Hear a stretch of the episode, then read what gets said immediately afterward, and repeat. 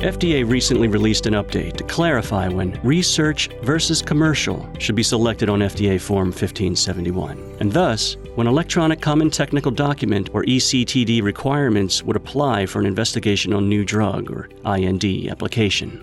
An IND is generally considered commercial when the product under investigation is intended to be commercialized at a later date. In this case, the sponsor should select Commercial IND on the FDA Form 1571 Field 6B.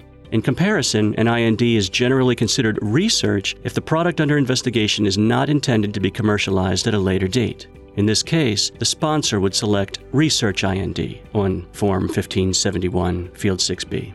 Today, we're joined by Paul Phillips from CDER's Office of New Drugs to talk about some similarities and differences in submission requirements for these two types of INDs. Thank you, Steve. In terms of similarities, commercial and research INDs are both expected to contain the following Number one, a cover letter. Number two, the applicable FDA forms, such as the 1571, 1572, and 3674, or for single patient expanded access INDs, the Form 3926. Number three, a table of contents. Number four, an introductory statement and general investigational plan. Number five, an investigator brochure.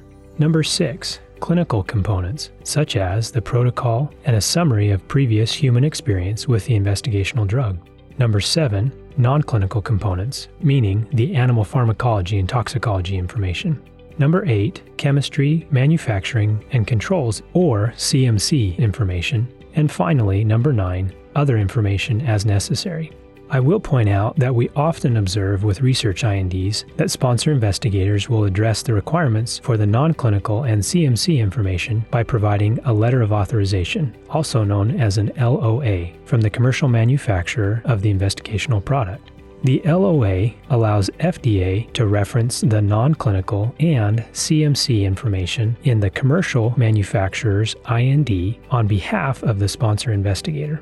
In terms of differences, the key difference between the submission of commercial versus research INDs is that commercial INDs must be submitted in ECTD format. In contrast, research INDs are not required to use the ECTD submission format.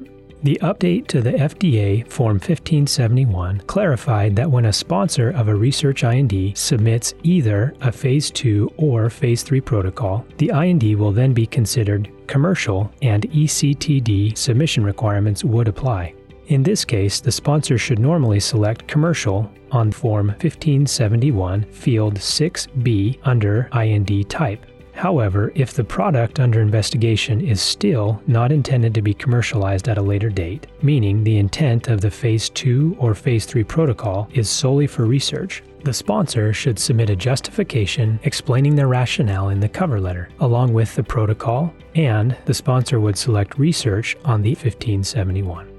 The FDA will review the sponsor's rationale, and if the FDA agrees, the IND will remain a research IND and the ECTD submission requirements will not apply.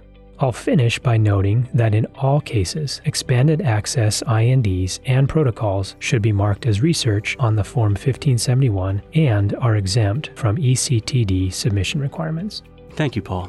We remind sponsors that research INDs in paper or non ECTD electronic format should be mailed to the CDER Central Document Room, located at 5901B Ammendale Road in Beltsville, Maryland. Sponsors submitting paper are expected to send their applications in triplicate, with one original and two copies. For both research and commercial INDs, FDA will notify the sponsor of the date it receives the application. An investigator may not administer an investigational new drug to humans until the IND application goes into effect. The IND application goes into effect 30 days after FDA receives the application, unless 1. The FDA notifies the sponsor that the IND is on clinical hold, or 2. FDA notifies the sponsor earlier that the clinical investigations in the IND may begin. For additional information on how to submit INDs, visit fda.gov slash CDER and find the Investigational New Drug Applications webpage.